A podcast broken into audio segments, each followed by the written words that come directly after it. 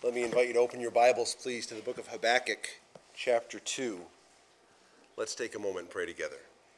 Father, thank you that we have peace, mercy, freedom, love, faithfulness, steadfastness, loyalty that comes from you, even though quite different character traits come from us.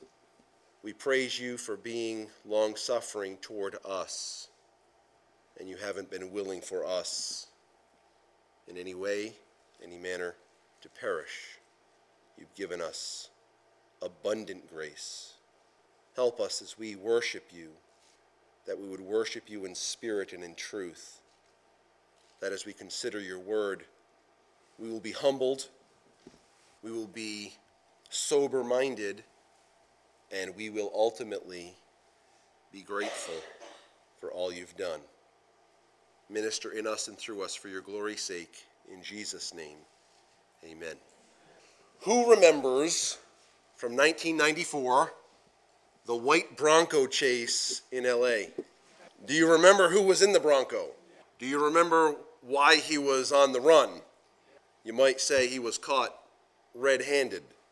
After nearly a year of court proceedings, O.J. Simpson was set free, having been pronounced not guilty of the murder of Nicole Brown Simpson and Ronald Goldman. I can remember coming out of chapel at Bible school and hearing people sarcastically yelling, "The juice is loose." One of the famed lines of the court case was Johnny Cochran saying, "If it doesn't fit, you must acquit." Now, that was mainly referring to the glove that the murderer would have worn in the process of the murder. Most people feel still as though justice was not served that day. Most people. Of course, later he was ordered to pay the families of the murdered victims $25 million. 13 years later, to the day, he was sentenced for 9 to 33 years for an incident of robbery and kidnapping. Interesting, isn't it? No one was killed during that one, and there was a sentence, but 13 years earlier, not guilty. Issues of justice can be trying in our fatally flawed world, and when we see portrayals of judgment in the Bible, it can cause some people to question, is God's judgment warranted? Maybe it's not so. Maybe there really isn't a reason for this kind of judgment. Maybe God's too harsh. Maybe there wasn't really the right target of his judgment. Maybe things aren't right. Is God's judgment warranted? After Habakkuk questions God's delay in judging Israel, God drops the bombshell on him that there would be judgment coming, shocking judgment, overwhelming judgment from a people called the Babylonians, also referred to as the Chaldeans. This didn't sit very well with Habakkuk. His follow-up complaint was, "God, you are too holy to do that.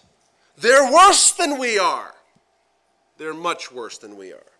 You couldn't possibly consider judging us with people that are more wicked than we." He proceeds to describe the vanity of the Babylonians in destroying whatever they desired. That's what he does at the end of chapter 1. Habakkuk's first complaint was of God's inaction. Habakkuk's second complaint was of God's action. At the beginning of chapter 2, Habakkuk says he'll wait for what? God's correction regarding his complaint. He knows that his spirit about this is flawed. Listen, he knows he's a human. Do you know you're a human? Do you know sometimes what comes into your mind is also wrong?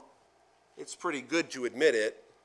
It's pretty good to say, okay, I've said my piece now, but I really know something is Something is off in my own mind, my own thinking. You've got to give Habakkuk credit for this. He knows that he's not right in his assessment. Look at how it begins in verse 1. I will stand my watch.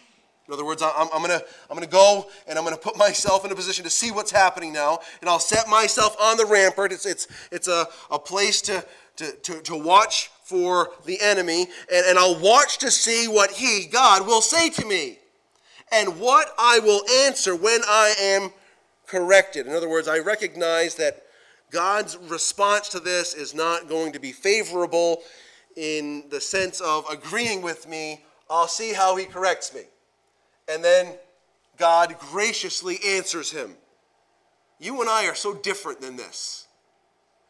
If you and I were in the place of God and Habakkuk started complaining in the first place, we probably wouldn't be very pleased.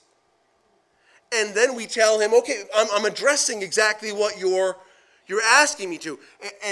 And when you tell him how you're going to address it, he then complains about that. You think, all right, pal, you don't like it when I don't act, and you don't like it when I do act. What exactly do you want? Would you like to be in my shoes? That's how we would respond. Something like that. Maybe yours is a little different than mine, but we would respond differently than God does. And here's how God graciously responds, beginning in verse 2. And we're going to come back to this at the end of our study of Habakkuk. So we're not going to dive into verses 2 through 4 as much as you want to this morning. We're going to come back and save that for the end. But God's word says this, beginning in verse 2. Then the Lord answered me and said, write the vision and make it plain, clear, on tables, that he may run who reads it.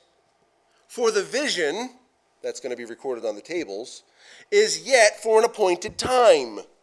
But at the end it will speak and it will not lie. Though it tarries, wait for it, because it will surely come. It will not tarry. Behold the proud, his soul is not upright in him, but the just shall live by his faith. God graciously answers him and says, write down what I'm about to tell you. Write it in a way that's clear so people understand it. Write it in a way that's clear so that when they go running, because they will go running, that the message that they convey when they run with this clear message will be accurate. Then he says, what I'm telling you will in fact come to pass. What I'm telling you is the truth. You can bet your boots on it. Wait for it. It's happening. Then he says again, reiterating, trust me, the just shall live by his faith. This is God's reaction, response, his answer to Habakkuk. I would say that is gracious, wouldn't you? And then the vision, beginning in verse 4 is what we want to notice here. God gives some general reasons for his judgment in verses 4 and 5. We'll talk about them in a moment. And then in verses 6 through 20, God gives some very specific reasons for his judgment. So general and then specific. This is God's revelation. This is what God said, hey, listen, write it down. Write it so people can see it and understand it and it's clear and that the message can be clearly conveyed. It's going to come to pass, all these judgments. This is why. This is why. We're answering the question this morning, is God's judgment warranted? Most likely, for the majority of those of us that are here, we have no question about this. We don't sit back and wonder, oh, I wonder if God will err in his judgment. But you meet people day after day that do not see this way. They do not believe that God is just. They believe that his dealings should be questioned, and they clearly, openly question him. General reasons, first of all, in verses 4 and 5. First of all, he says, behold the proud. So there's the first general characterization of the reason for the judgment. He's proud. Behold the proud. His soul is not upright in him. In other words, the things he does, the things he thinks, they're wrong. So he's proud and he's unrighteous. Furthermore, in verse 5, he gives us some more concepts of the reason for his judgment. Indeed, because he transgresses by wine, he is a proud man, and he does not stay at home, because he enlarges his desire as hell, and he is like death and cannot be satisfied. He gathers to himself all nations, and he heaps up for himself all people. So here's the general characterization for the reason for God's judgment: pride, unrighteousness, drunkenness, and then the majority of the rest of it is all about what we're going to use a big term for. I'll give you the definition of it, okay? An implacable nature. Implacable nature. Implacable simply means not satisfied. Not satisfied. He says it, and he says it, and he says it again to let them know, this people that I'm judging, they are not satisfied with anything. Here's some of the ways in which they're not satisfied, or the way he characterizes it. It says, he does not stay at home. The ESV reads like this: he's never at rest. He's never at rest. You know what that means? He's not satisfied. I don't have enough. I've got to go find something else. I need something more. I'm not satisfied. He then says he enlarges his desire as hell. What does that mean? Well, let me ask you a question. Is hell satisfied? Or does it want more? It wants more people, right? It doesn't. It's not quenched because of those that are there. He enlarges his desire as hell. It's insatiable. He cannot be satisfied, it says in the middle of verse 5. Cannot be satisfied, no matter what you give him.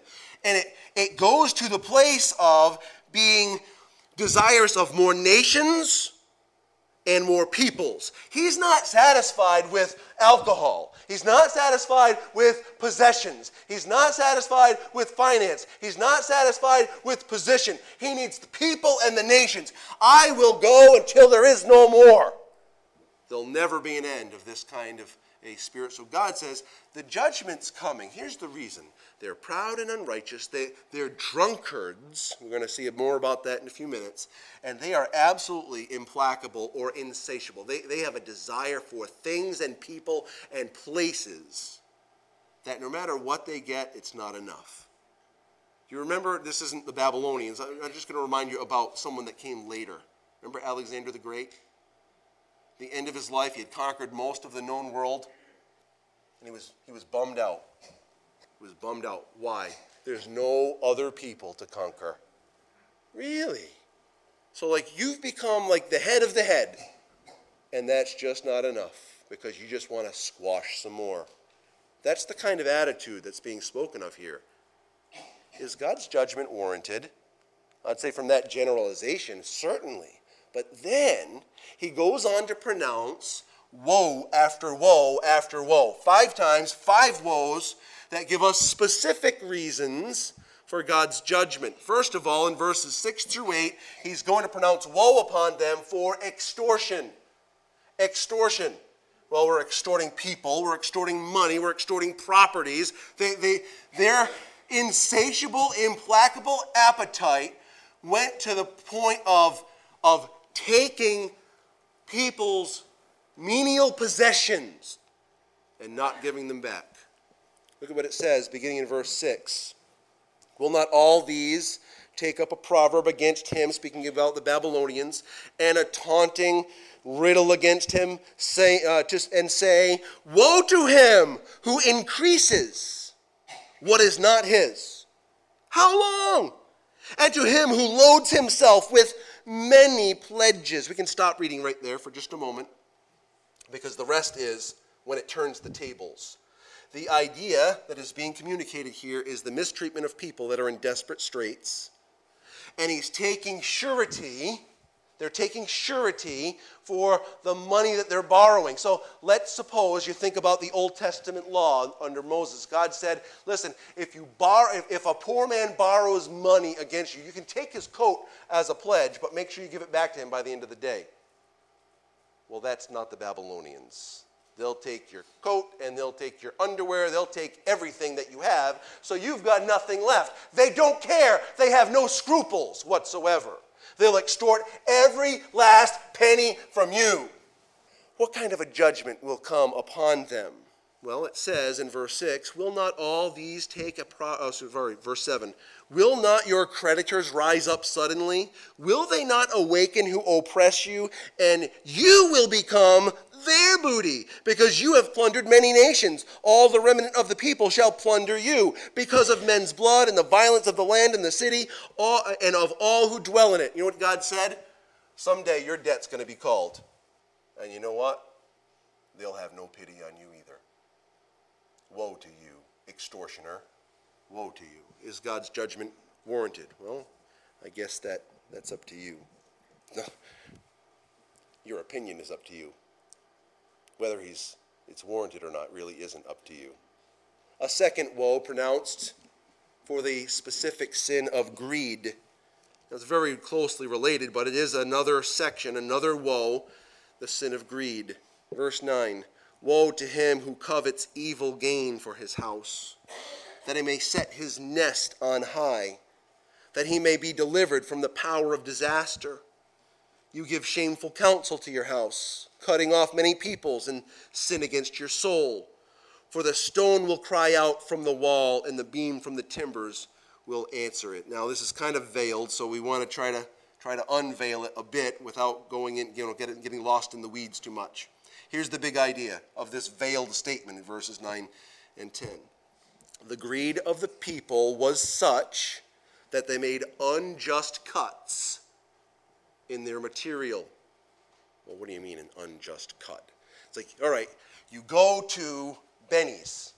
Benny's is a mom and pop kind of place. It's not like Lowe's or Home Depot. You go to Benny's and you cut a piece of lumber. Now, they don't do it this way, but let's just bear with me in this illustration. You cut a piece of lumber. You go up, bring up to the cash register. You say, this is 5 feet. It's really 8.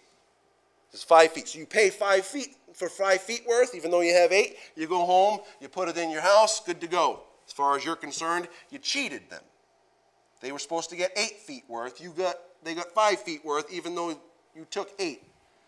Think about this with wood and sheetrock and paint and nails and screws and tar paper and the ceiling tiles. You think about the lights and everything. You think about after doing this with item after item, giving them 70 cents on the dollar, how much have you cheated them? Well, that's interesting. What God says is your own soul, you're sinning against your own soul.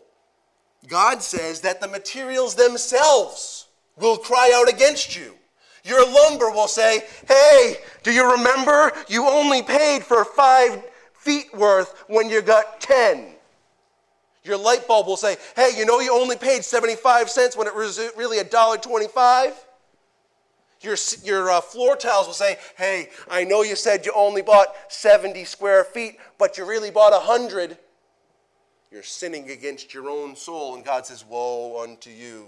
Your own soul and the material and everything you've done, it will cry out against you. Now, God, in the Mosaic Law, had condemned the manipulation of scales. He said, listen, if you're going to go and buy some wheat from someone, make sure you give them the right amount of money for the amount of wheat you buy. Don't bring a faulty scale. And don't charge them more for what you're selling them than what they're actually getting. Give a fair product. Greed. Greed does all kinds of things. We see it every day. You see it all over the place. You see it, it bothers me. You see it when a hurricane hits New Orleans and the place is wrecked, just wrecked. And people go in, they're stealing stuff out of the stores. Yeah, bad news. But the gas companies, $8 a gallon. Are you kidding me? Are you kidding me? You don't have enough billions yet. You have to extort it from people that have just lost everything. Are you serious? Greed. So I ask you again, is God's judgment warranted? He follows it up with a third woe, this time for bloodshed in verses 12 through 14. Bloodshed. Listen to what he says. Woe to him who builds a town with bloodshed, who establishes a city by iniquity. Behold, it is not of the Lord of hosts that the peoples labor to feed the fire, and nations weary themselves in vain. For the earth will be filled with the knowledge of the glory of the Lord as the waters cover the sea. Listen to what he's saying.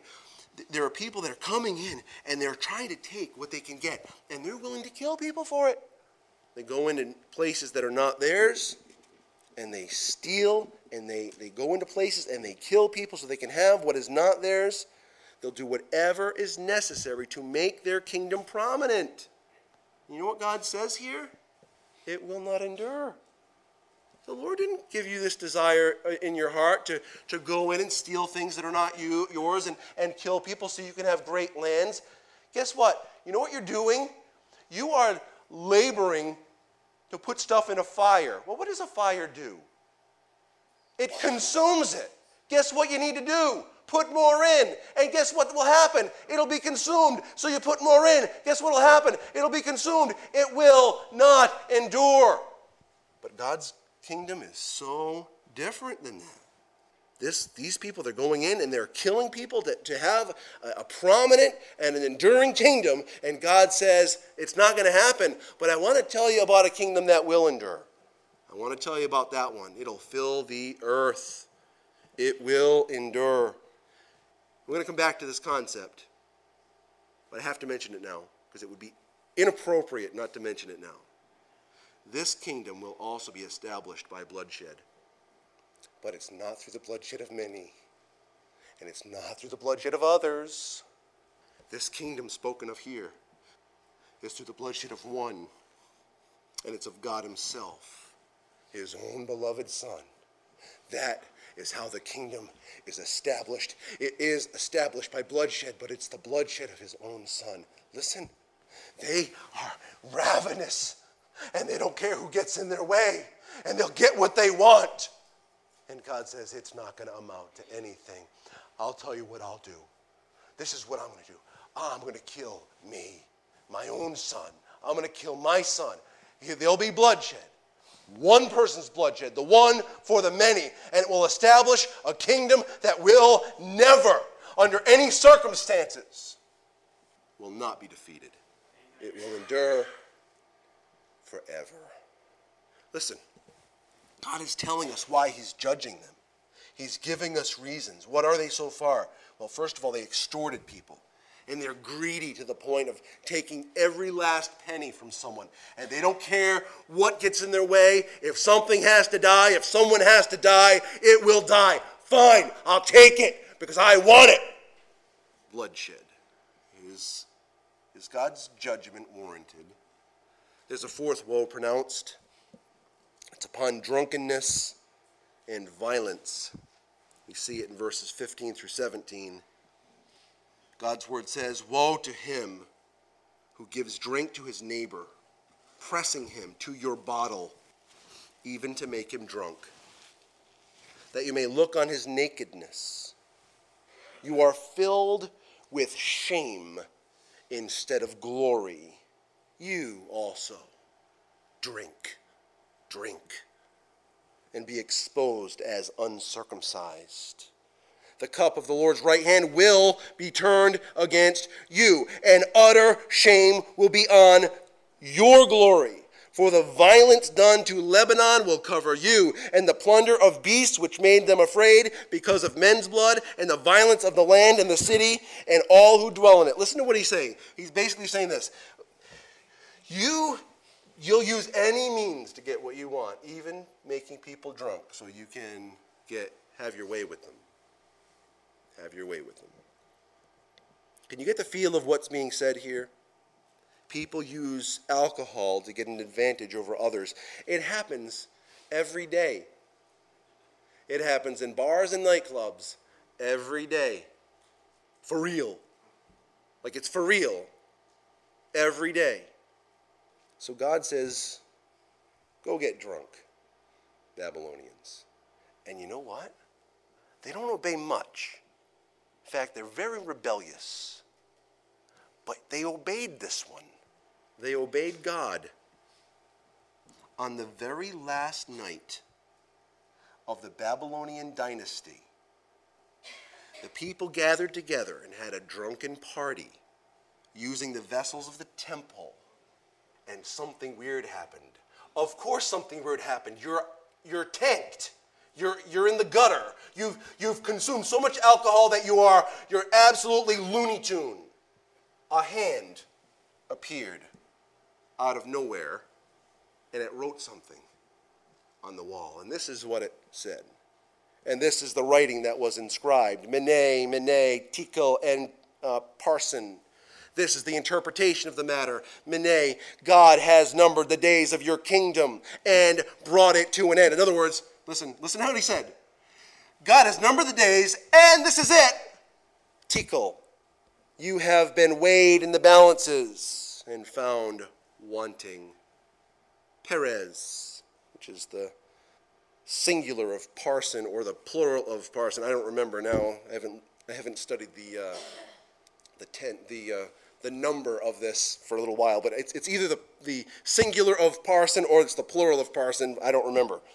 Your kingdom is divided and given to the Medes and Persians. So during this drunken party that the Babylonians were having, and they're celebrating the gods of the Babylonians with the articles that belonged in God's temple back in Jerusalem.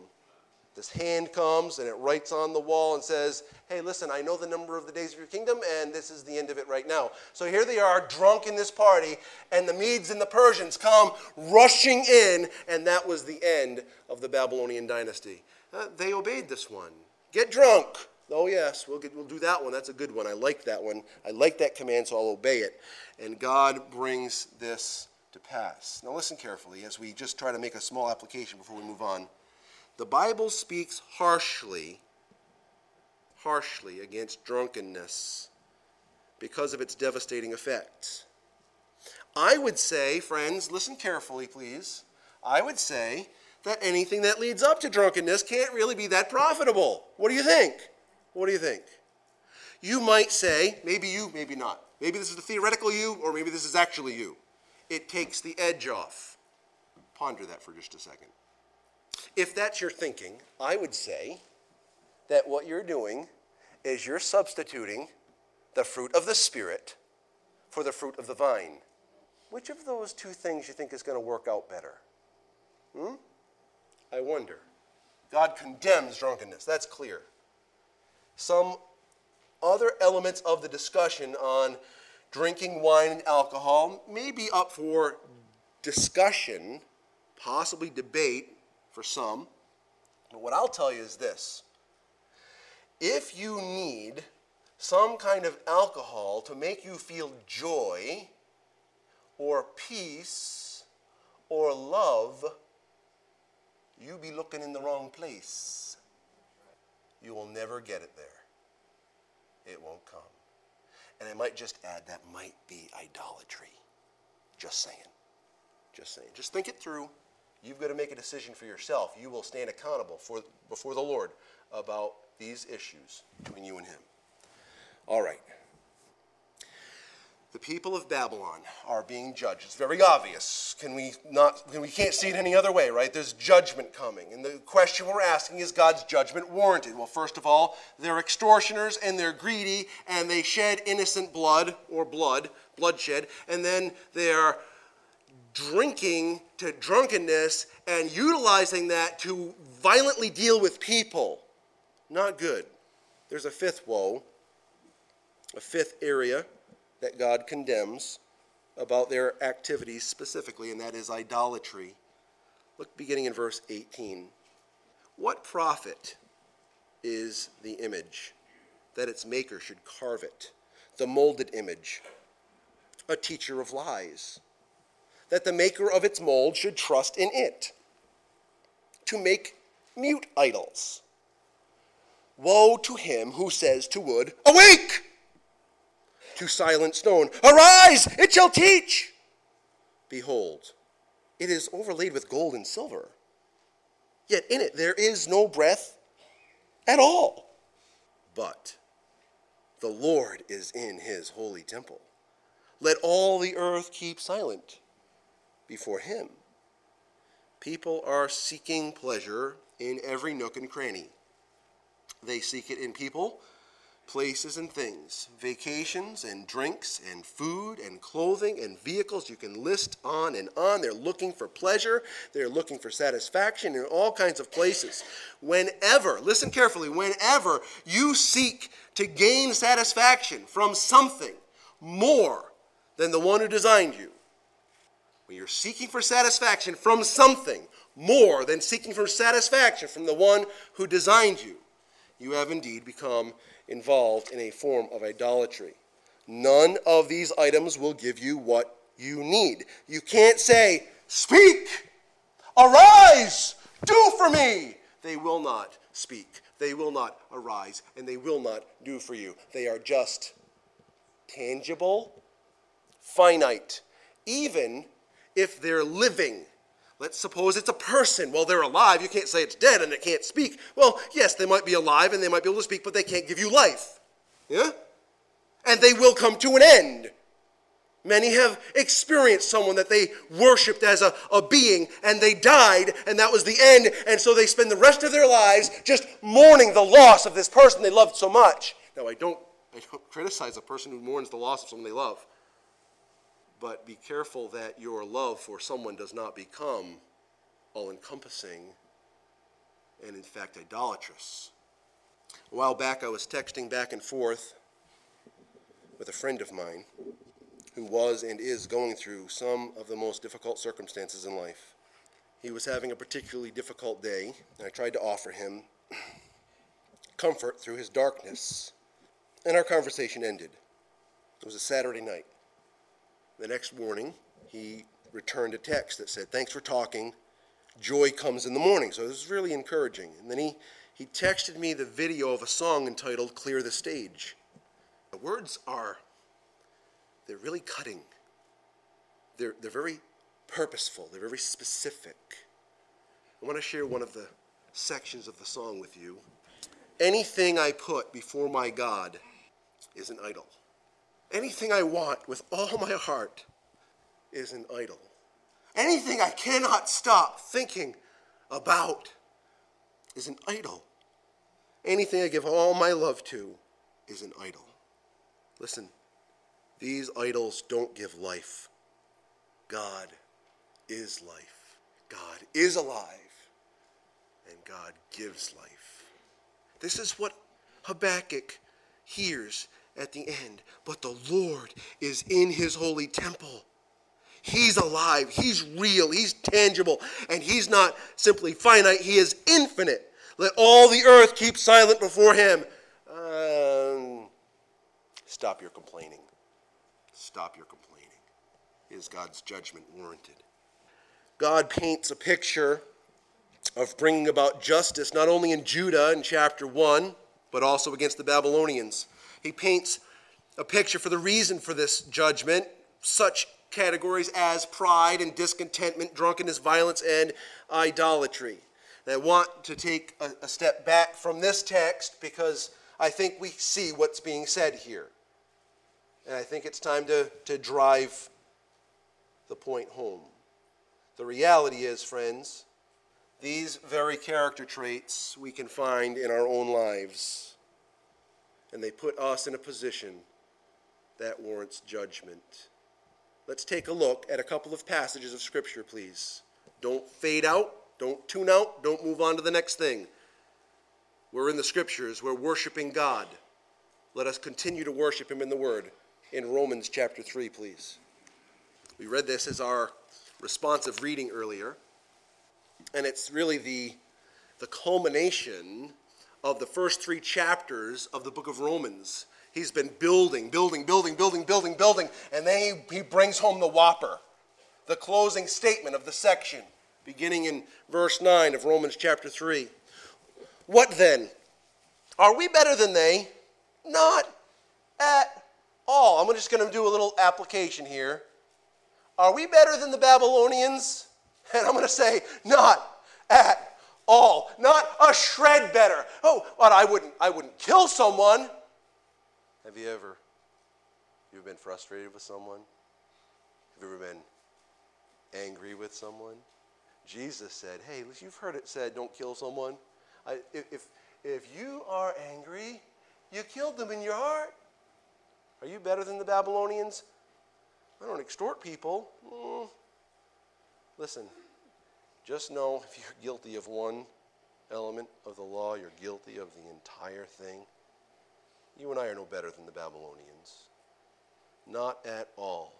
For we have previously charged both Jews and Greeks that they are all under sin. As it is written, there is none righteous. No, not one. There is none who understands. There is none who seeks after God. They have all turned aside. They have together become unprofitable. There is none who does good. No, not one. Their throat is an open tomb. With their tongues they have practiced deceit. The poison of asps is under their lips, whose mouth is full of cursing and bitterness. Their feet are swift to shed blood. Destruction and misery are in their ways, and the way of peace they have not known. There is no fear of God before their eyes. Now we know that whatever the law says, it says to those who are under the law, that every mouth may be stopped. Listen. And all the world may become guilty before God. You know what that says? I warrant God's judgment. You warrant God's judgment. Look further, please, at the book of Philippians, chapter 3.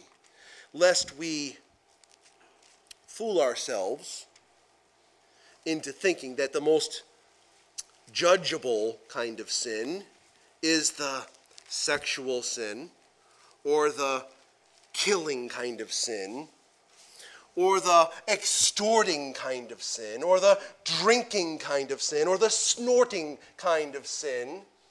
Lest we fool ourselves into thinking that it's only the despicable things that we would never involve ourselves in that warrant judgment, let us hear the words of the Apostle Paul, who says, I want to tell you a little bit about me. Beginning in verse 3, he gives them this purpose statement. For we are the circumcision who worship God in the Spirit, rejoice in Christ Jesus, and have, what does it say? No confidence in the flesh. Who's this? Your neighbor? Unsaved people, right? Like, because we know how to do stuff now. We've become really, really, really special Christians. We've learned for however many years, we're very spiritual, and now we know how to do the things that God asks us to do. He says, we have no confidence in the flesh. He includes himself, he includes the church of Philippi, and he includes the church of Warwick. This is about us. Though I also might have confidence in the flesh, if anyone else thinks he may have confidence in the flesh, I more so, circumcised the 8th day, of the stock of Israel, of the tribe of Benjamin, a Hebrew of the Hebrews, concerning the law, a Pharisee, concerning zeal, persecuting the church. Listen, concerning the righteousness which is found in the law, what? Blameless. If you want to compare resumes, I've really got a better one than you do, and I don't have confidence in the flesh. Listen to what he says. But what things were gained to me, these spiritual things listed, my lineage, my heritage, the sect of the Pharisees that I was a part of, the zeal that I had against persecuting the church, the righteousness that I had in keeping the law according to our commandments, not really God's. What things were gained to me, these I have counted loss for Christ. Yet, indeed, I also count all things lost for the excellency of the knowledge of Christ Jesus my Lord, for whom I have suffered the loss of all things, and count them as rubbish, that I may gain Christ and be found in him. Be found in him, not having my own righteousness, which is from the law, but that which is through faith in Christ, the righteousness which is from God by faith. He says, I don't have a righteousness to offer. My righteousness is dung. I need his. I need his. It's spiritual dung. It's really cleaned up dung. It's like spiffed up, shined up dung, but it's dung. Listen, look yourself in the mirror and say everything you've got to offer is useless. That's the bottom line. What is of value is what he gives. So here we are, we're thinking, all right, I'm just as guilty as the Babylonians. What I offer is useless. Well, let's dial it up a notch, shall we? Take a look at Ephesians chapter 2 just for a moment. Ephesians 2, beginning in verse 1. And you who were dead in trespasses and sins, in which you once walked according to the course of this world, according to the prince of the power of the air, the spirit who now works in the sons of disobedience, among whom also we all once conducted ourselves in the lusts of our flesh, fulfilling the desires of the flesh and of the mind, and were by nature children of wrath, just as the others. You know, he just said we... Not only are we just like the Babylonians, and not only are all of our offerings of goodness are dung, they're worthless, he just told us we're dead. You know what, friend? A dead person can't do anything. It can't attain merit with God. It can't come to the point where God says, oh, dead corpse, thank you for all of these things that you've done for me. You're dead! But God, who is rich in mercy, because of his great love with which he loved us, even when we were dead in trespasses, made us alive together with Christ. By grace you've been saved, and raised us up together, and made us sit together in the heavenly places in Christ Jesus, that in the ages to come he might show the exceeding riches of his grace. Who will show it? He will show forth the exceeding riches of his grace in his kindness toward us in Christ Jesus. For by grace you've been saved through faith, and that not of yourselves.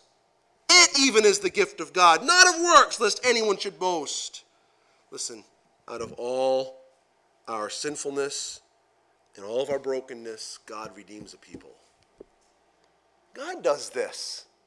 Am I worthy of God's judgment? Yes, I warrant God's judgment to the nth degree, to the max, for eternity. This is what I deserve. And God says, I will make you alive. I will place you in Christ. I will give you Christ's righteousness. It'll be yours eternally. So I will demonstrate my goodness and my riches of my grace forever and ever and ever. Amen. And this is what Habakkuk was telling us. Just a little glimpse right in the middle of Habakkuk chapter 2 when he said this. Woe to him who builds a town with blood and founds a city on iniquity. Behold, it is not from the Lord of hosts that people labor merely for fire, and nations weary themselves for nothing. For the earth will be filled with the knowledge of the glory of the Lord as the waters cover the sea. Listen, rather than bloodshed of many to take the land from its possessors, God's kingdom is established through the bloodshed of his own son. Through this bloodshed, the bloodshed of Christ, an eternal kingdom, resurrection, an enduring, a glorious, a peaceful kingdom will reside on the earth. And how does it come about? Through the bloodshed of one. If you can picture in your mind's eye what the Bible describes in detail, the Son of God, naked, broken, bloody, rejected, hanging on a cross, saying, "It is finished." You know what it cost to make this kingdom come about. And it's through that same price that makes the kingdom come about that he took upon himself the judgment that should have been mine, and the judgment that should have been yours. Is God's judgment warranted? Yes, and yes, and yes again. And the reality is, God judged his son in my place. So I will never stand in condemnation, and my righteousness will not be weighed. It's all about his righteousness. It's done. It's done. Do you believe this? You look at Habakkuk chapter 2, and he tells Habakkuk, listen, just calm down. Here's what you need to hear. Here's the reality. The Babylonians are coming. They'll be judged as well. They're proud. They're unrighteous. The justified shall live believing me. The justified shall live by faith. What a God It gives us confidence even in these tricky areas. You look at things that happen in the world, and people want to say, oh, how could a loving God allow blank? You know what, friend? Why does he stop so much of the evil that's around us every day? How come we're still alive? How come someone hasn't raped and pillaged us? Why aren't all of our possessions gone? Why do we still have freedom today to preach the gospel of Jesus Christ? Why do we still have cars to drive and houses to live in? Why? The question is because God restrains a certain amount of evil. And we want to question when he doesn't hold it back. The reality is God has a right to judge. And thankfully, we know him as the one who judged Christ in our place so that we'll never face judgment. Now, maybe you don't know this. Maybe you don't have that understanding of God and Jesus, that your sins have been dealt with eternally. Well, I can tell you this. If you want to know more about this, before you leave today, when we sing our last song and everyone's milling about, talking or leaving, come to the front. Come to the front. We'll show you from the scriptures how you can have confidence that your sin is forgiven, that the judgment that Jesus took has been applied to you, that you might have life eternally. Let's pray together. Father, you're good. Help us to continue to sing of your greatness. In Jesus' name, amen.